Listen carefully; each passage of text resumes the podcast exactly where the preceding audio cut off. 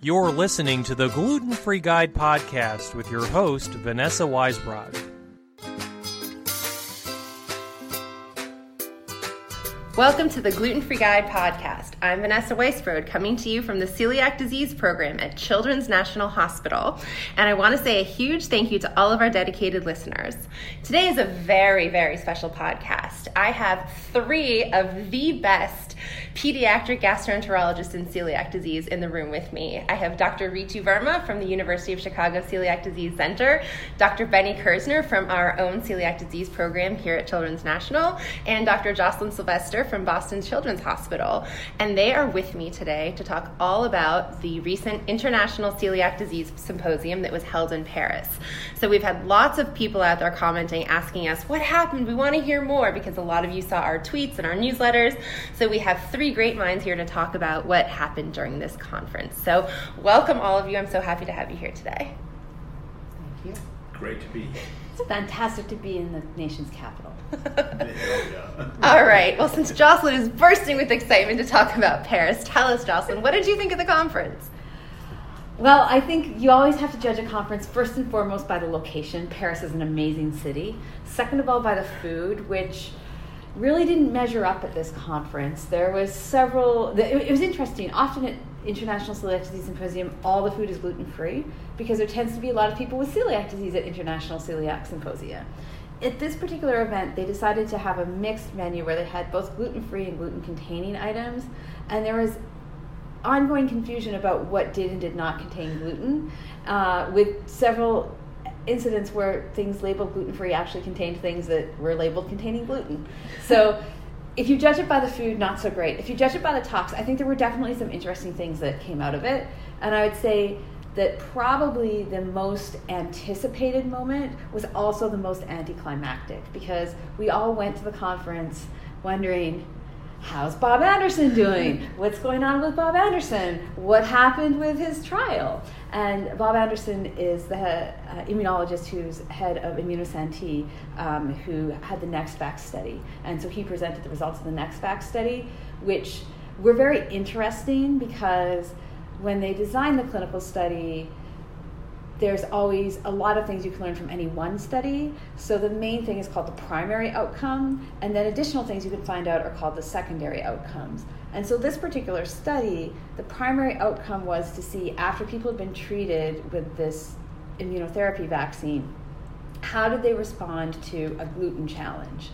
And so the primary outcome was symptoms and the secondary outcomes were more related to cytokines and signaling and more biological things, but not actually the symptoms themselves. And what was really interesting was that when we looked at the biological things, there was some signal that the immune system was not responding as strongly, but it failed the primary outcome because there was no impact on symptoms. And so that's why the trial was stopped. And so, probably not the talk he was hoping to give, but I will say that you could hear a pin drop. Nobody was looking at their phones. Everybody was very excited to hear, and he had the longest and most vigorous applause of the entire conference.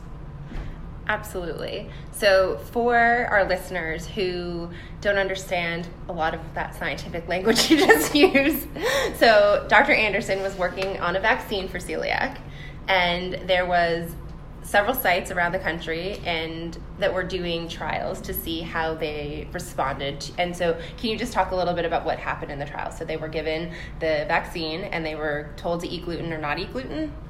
So they were given the vaccine. They were told to maintain a gluten-free diet and given the vaccine, and then they were brought in and given gluten um, so that they could measure their response to gluten. And one of the things about this trial that's really important, and there'll actually be a lot of papers coming out, and we'll be talking more about this trial for years to come because it really is teaching us a lot about how to do trials for celiac disease. And so this was actually a blinded gluten challenge. So people didn't know if they were getting gluten or placebo. And was there any difference between the people who were given gluten and placebo and what they reported their symptoms to be? I don't remember. I think, as I recall, there was no difference, and that was one of the. And I think that's really where we go back to clinical mm-hmm. trials and yeah. what, why things fail when you're starting looking at symptoms as sort of endpoint, because symptoms are not always the endpoint in celiac disease, for example. So, is this the end of the Nexvax vaccine? We more to come. So, hopefully, we'll see Bob again at a conference. What else do you think? What were other big topics you guys were really interested in? Um, so, I think from my standpoint, I was hoping for more. Um, I've gone to each one of the international celiac conferences, and it almost seems like it's a little bit tired now. Um, so there's you go into the conference hoping to hear much much more than what you've been hearing however i have to say what was really nice uh, in paris was the discussion of uh, involving dietitians um, the follow-up um, sort of care of people with celiac disease i thought that was really nice to bring that up uh, there was discussion about psychology but perhaps not exactly uh, what we would like. But I think that that's something we hopefully will have more of that to come and have a team that will take care of the patients, whether they're children or adults, both looking at the psychological aspects. Um, so having a team sort of approach, I thought was something that was discussed maybe a little bit more at this than at the previous ICDS. Benny, you had a pretty big moment in the big ballroom on psychology. Will you tell our listeners about that? Well, you know, psychology is an issue for medicine. Obviously, it plays an enormous role in everyone's lives if they're having issues. And celiac patients have a great many issues. And it's not mysterious to acknowledge that children in particular are going to have problems with the diet that excludes them socially. Their parents become ridiculously attentive at times. There's all sorts of stuff. So we have been lucky enough through philanthropy to have a, psychologist. And uh, as had been pointed out at the conference, we started off in the belief that insurance companies would not be supportive and we were very concerned that we were running this on the backs of our philanthropic, philanthropic contributors, who, which we are lucky to have. But we tested it, and to our surprise, if the documentation was appropriate, if you injected the notion that you weren't doing treatment for celiac disease, but you were doing treatment for its consequences in terms of emotional upset, uh, the payment was remarkably good and consistent and uh, leads us to reevaluate uh, you know, our attitude to the insurance companies. And certainly we believe it's made a difference. I'll add this anecdotally. We're seeing a remarkably high incidence of considerable emotional difficulty in the patients who choose to come back to a multidisciplinary clinic. Uh, the last clinic we had, I would say six out of the nine patients had substantial issues, and I think they are self selecting. I think that's one of the reasons that's bringing them back to clinic, and I think all of us in multidisciplinary clinics are experiencing poor return rates.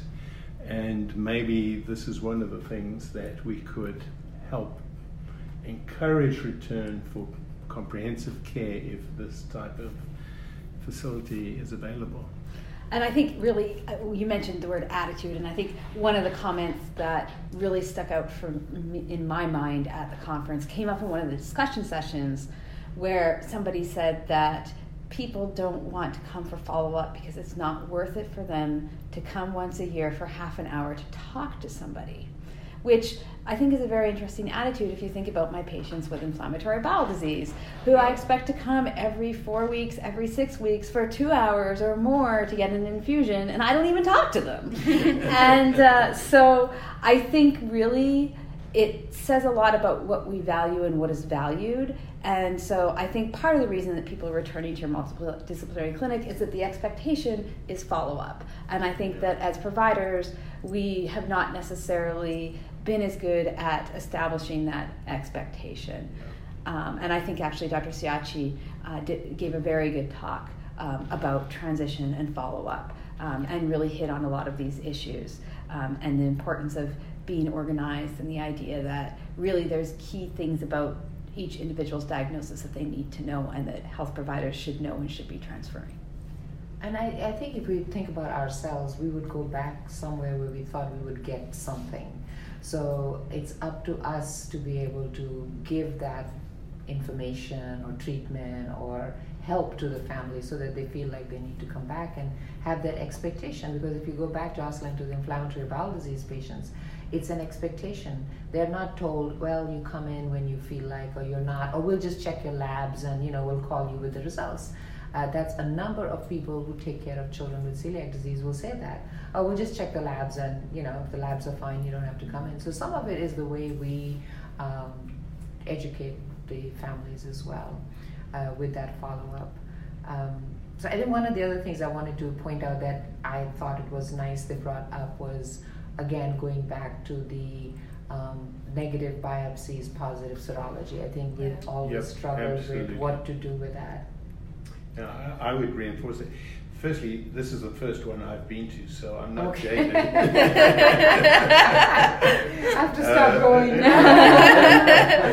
but uh, uh, a couple of things that I took First, away. can you explain to everyone, those who don't know, what you mean by serology? And, All right, I'm uh, sorry. You, well, when we diagnose celiac disease, obviously we do a blood test these days which is based, and we're looking at the sort of immunological responses or serology. And the tissue transglutaminase in particular is the strong hint that you have celiac disease, and then there's some debate as to when or why not you should do a biopsy to confirm it. And doing a biopsy is tricky. Uh, and I found it interesting to listen to the experience of others because it parallels my own experience that when the changes are subtle, there's a lot of room for misinterpretation and how you apply the diagnostic criteria and how accurately you evaluate the biopsy, how you cut it and section it, and who you have to read it. All of these very pragmatic things I thought were addressed repeatedly and, for me at least, reassuring and brought me back to the clinic saying, I have a better handle on this thing.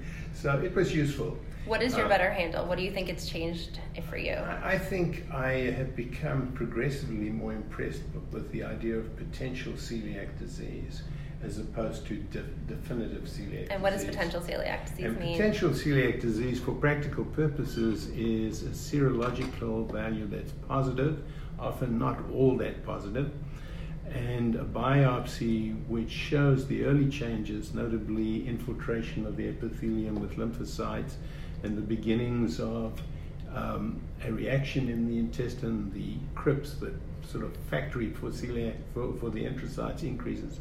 But the point we use is the moment or the point beyond which there's atrophy of those finger-like projections. Now, the way you cut that specimen and line it up can give you impressions of atrophy that may or may not be true. And given that this is a lifelong diagnosis, being exact at that moment and understanding it fully and taking precautions is, is so important. Um, and yes, that was well addressed. Yeah. I don't think it's rocket science, but it gets down to what counts. But I think for a lot of parents, especially with young children who yeah. don't want their child to get to a place where they have no villi and they have a point right. in their life where they're not absorbing nutrients, the question becomes why would you make them progress to such an advanced disease state if you could start to see the changes and change it earlier? But I think the study that was done when they showed those 200 yeah. plus people was that. Um, there were only a few that 15% or something that went yeah. on to have that. Yeah. So I guess the flip side is do you want to put your child on a lifelong gluten free diet? Yeah. Um, and that I think That's is exactly something right. that we would need to continue to look I, at. It's Horacio, isn't it, who, who, has done a beautiful prospective mm-hmm. study. And in that study, one third of those patients reversed and became normal. One third didn't go get worse and didn't get better but persisted, and one third declared themselves as celiac disease. With those numbers, I think you have at least the responsibility to explain to the parent that these, these are the potential ups and downs, and you're not sort of assaulting them with gluten indefinitely. You're saying we're going to go on for a little while yeah. and give us a chance to prove it because it's so worthwhile down the road. I think that's really a helpful way to think that down the road it can it can mean a difference between a lifelong sentence yeah. or you know just a little bit more investigating. I think people are qu- quick to go on the gluten free diet.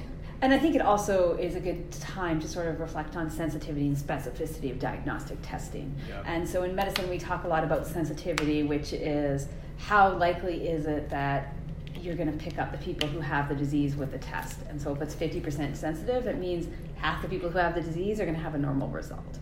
The other thing is specificity, which means how many people with a positive TTG actually are going to have celiac disease. And this is another area I think of more intense debate.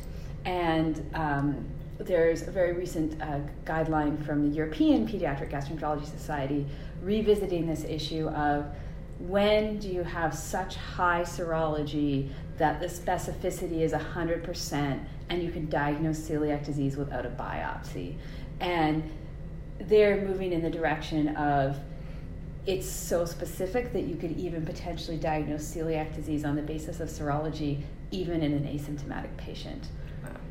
Which is, you know, again, I think if you, uh, that's huge, that's big, uh, and something new, but it almost seems like why can and, and then we don't do that here in north america so here we are then we have patients who are reading or who are going on social media and learning about the european guidelines and then why can we not do the same so one of the things that i sort of came back from that conference was it almost seems like that people working in silos you know everyone's yes. sort of doing the yeah. same thing it's almost like the world of celiac disease if it could be a good world would be okay you take care of this you this this group works on diagnosis this group works on biopsies this group works on whatever i think we would progress so much better it's like everyone's doing a little bit of the same stuff and yeah. it just yeah. seemed uh, but uh, again those european guidelines are going to be thrown back at our face here because here we keep talking biopsy um, you know I, I, I just a, a sort of philosophical point both the Europeans and the Americans have what we call guidelines.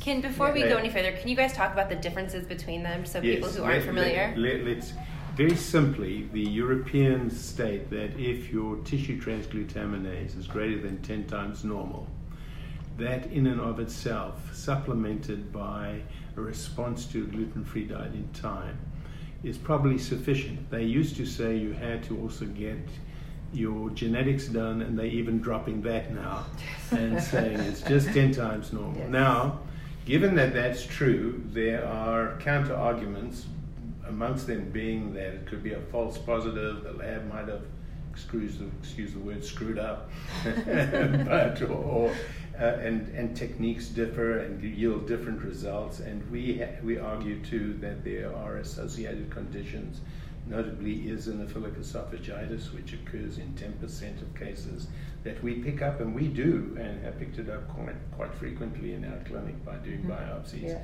And that it's a lifelong commitment that we hesitate with. But to get back to my original point, for myself, I'm to the point where I feel both are guidelines, both have valid arguments, and I don't feel it's for me to dictate uh, which way to go. I, I make my argument to them. I tend to be biased in the direction of doing the biopsy, but I make it very clear that these are things they need to consider, think about it, and tell me what they would like to do.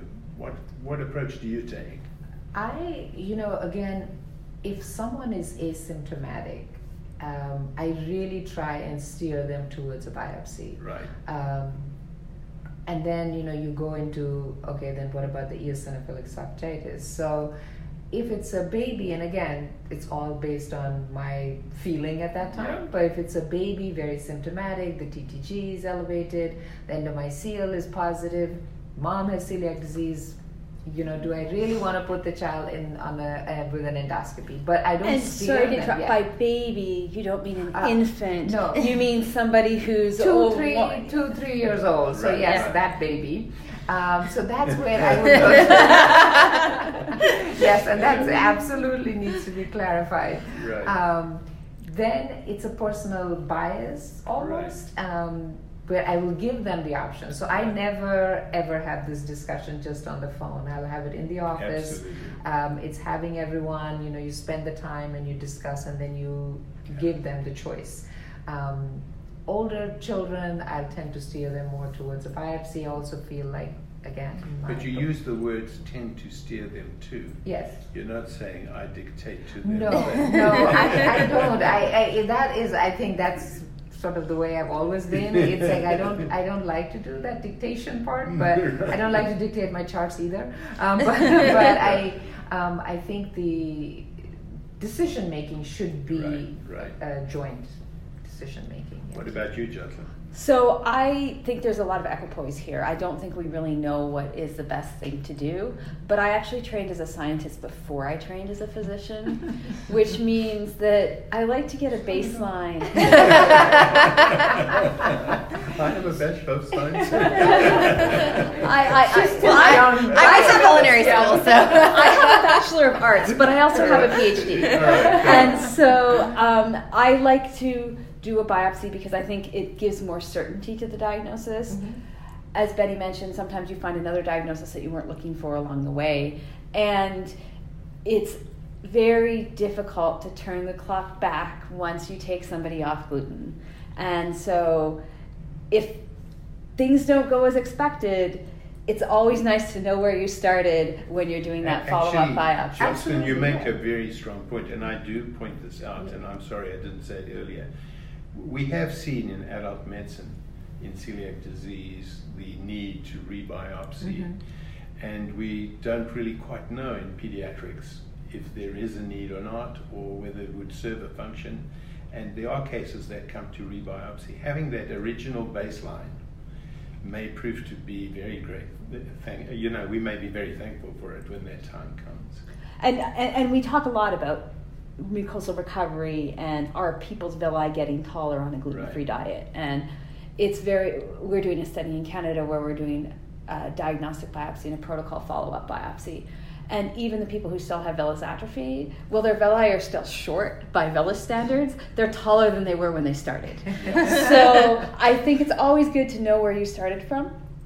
Um, that said, I also think that there's people who feel like, well, if there's a more modern way of doing this, if we can get this with a blood test, why would we do the biopsy? And I think that's equally valid. And so I also put it to the parents. I would say I always have the discussion in clinic, but I often have a follow up discussion by telephone to give the family an opportunity to discuss it, particularly yeah, if it's an older adolescent who really I encouraging them to make the decision on their own. They don't like being put on the spot in clinic, sure. and I don't like to do that to them. Um, and so I think how we're managing celiac disease is evolving, and I think there's a camp of people who only want a biopsy after they make the diagnosis, and there's a camp of people who only want to biopsy to make the diagnosis, and what we should be doing is probably somewhere in between. You, I, I, agree. I think that the discussion follows up in a phone call, but that first discussion is never on a phone call. Sure. Um, and I, I think all of us scientists or otherwise. I think we do give that. But what happens if, uh, you know, discuss in terms of having the baseline biopsies? And I would say 95% of the patients I see get a biopsy. Sure. It's only those where the parent has celiac disease, it's a baby who's four years old, um, is where, and sometimes even, I mean, recently I saw someone who's a teenager, which I really, really did not agree with that, and that I was maybe a little bit stronger than I am that that child should have had a biopsy, but mom did not want because she herself has celiac disease, and I think that's not the right decision there. But again, that was a discussion. But do you then not follow the children, Jocelyn, if the parent says I'm not doing a biopsy or the teenager says I'm not doing? Oh no, I, no. So so I absolutely keep everybody in my practice that gets diagnosed with celiac disease, and even those people who we think might have celiac disease and then turn out not to. Mm-hmm. Um, I think it's important that we follow patients with celiac disease regardless of their pathway to diagnosis. Um, and in part because we know that there's probably about 30% of adults and children who have ongoing symptoms that don't resolve on a gluten free diet. And this is mm-hmm. part of the reason to get that baseline biopsy. So when the symptoms aren't getting better right. and you decide that you're going to do a biopsy now, at least, again, you have something to compare it to. Yeah. Mm-hmm. So we've been talking a lot about diagnosis, and a lot of our listeners are listening because they're already diagnosed or their child is already diagnosed. But where I want to go with this is talking about diagnosis of siblings and how we watch the siblings. I was really fascinated by the talk about saying that you, if they haven't gotten it by the time they're six, you don't need to screen them anymore. What do you guys think? I believe it was eight. Or nine. Or nine. Nine? Sorry, nine. Give or take, right? Give or take, Yeah. whatever, nine. so Dr. Joe Murray from Mayo Clinic, who I respect very much, uh, warned me that he feels like there's a schism developing in celiac disease, that there's becoming a divide between the pediatric celiac world and the adult celiac world. And I think if you think about how this comes about, it's actually very interesting. So we have about 20 years in the TTG era now. So pediatricians are really only seeing people who had TTGs to be diagnosed. And we also have in pediatrics these cohort studies that have been going on for about 20 years where they've been doing serial TTGs on kids at risk for celiac disease. On the other side, you have adult practitioners where the vast majority of their patients have spent the most of their life in the pre TTG era, and many of them have not been diagnosed and may have had celiac disease for a long time. We also know that you can develop celiac disease at any age. And so the question is we know that TTG levels can fluctuate, and when does that start, and when does the horse start to get out of the barn? And so our pediatric colleagues are asserting that when they follow these kids, if they've had multiple negative or normal TTG levels by the time they get to be in the double digits, they really aren't seeing those kids then go on to seroconvert to go from negative to positive and develop celiac disease. Now, our adult colleagues can't do the same experiment because they don't have those patients when they are 6, 8, 9, and 10 and they are able to show cases and i do believe that you can develop celiac disease de novo at any age and i've seen it. And so i think there's a tension between those two things and i certainly recommend that all first degree relatives of my patients get screened when somebody's diagnosed regardless of the age of the first degree relative and strongly recommend that the grandmother with lifelong intestinal symptoms and osteoporosis get screened, and recommend that the children get screened. Um, in part because I don't think we have enough data to know that it's safe to stop, and because we know that a major risk of undiagnosed celiac disease is poor calcium absorption and low bone mineral density, which is especially important when you're in your teenage and early adult years.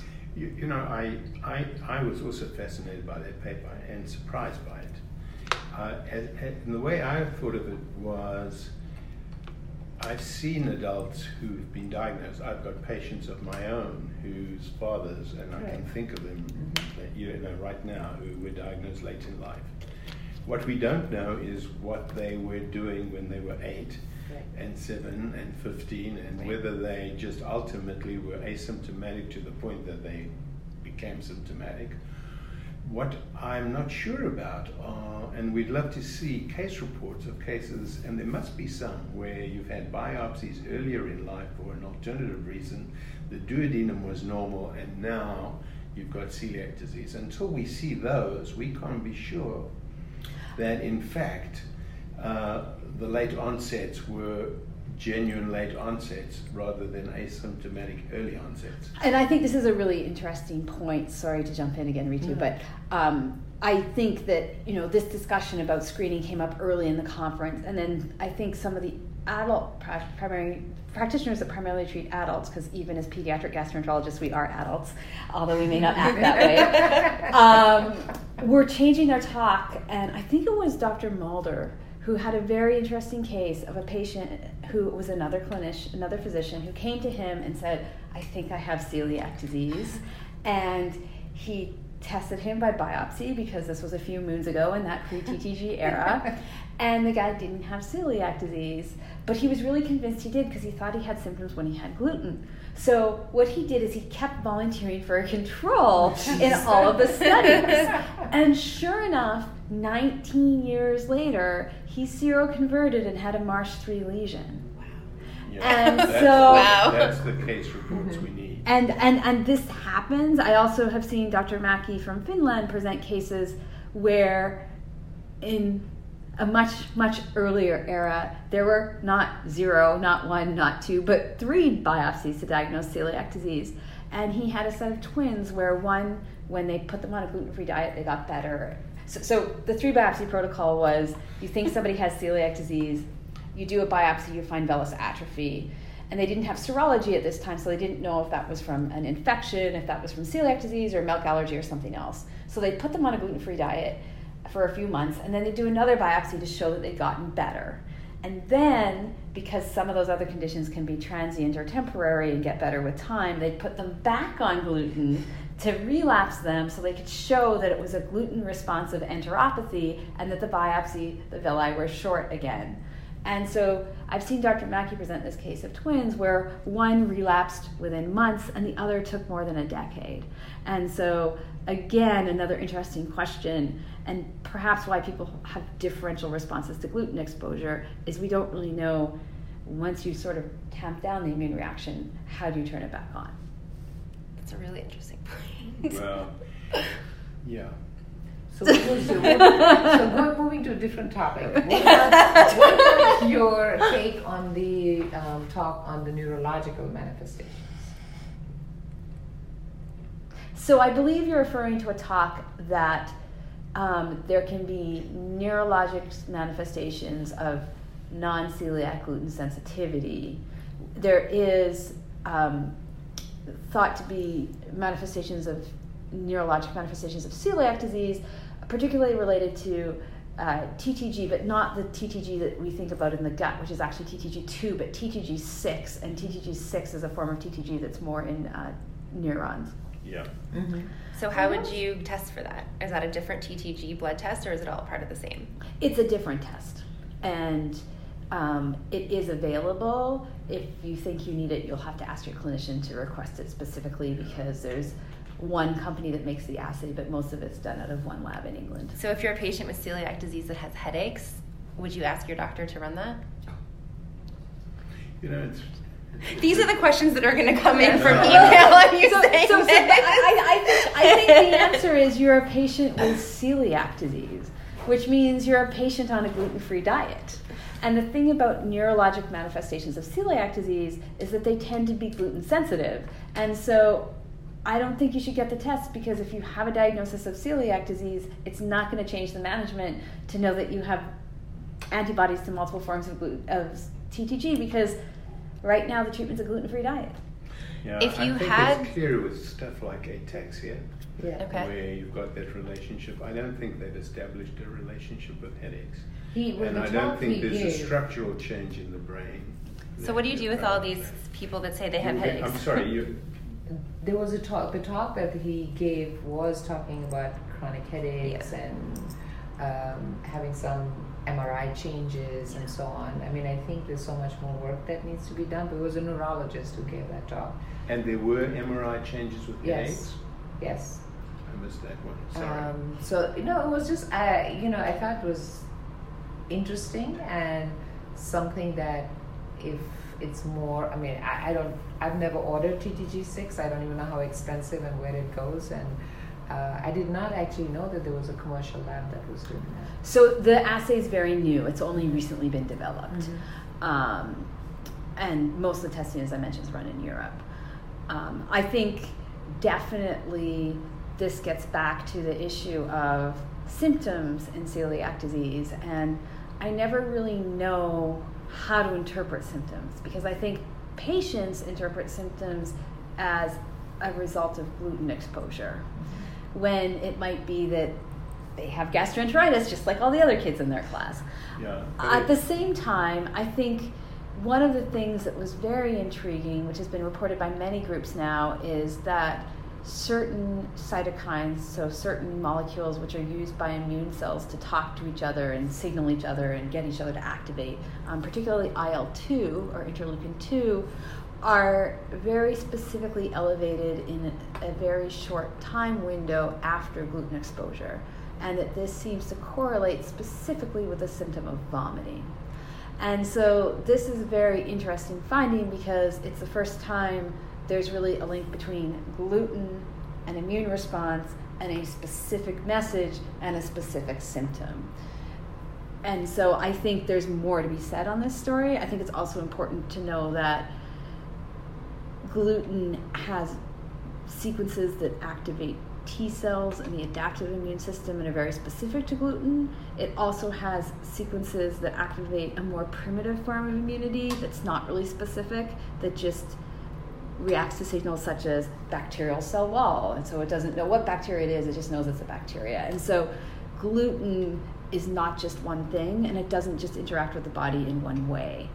Um, we also know that when you eat gluten, it gets absorbed into your bloodstream, and that's how it gets into your urine, which means it's circulating, and so therefore it can affect tissues in a more direct way too. So I think we have much more to learn. Yeah, it, you know, one of the things that you touched on and that I found most interesting is the notion that with gluten challenge, within a short time, we can identify things like IL-2 or alternatively tetramers that will allow us to diagnose celiac disease even in patients who are on a gluten-free diet. And we, you know, that was one of the things I took away from the meeting that I think is really exciting and could change the way we practice.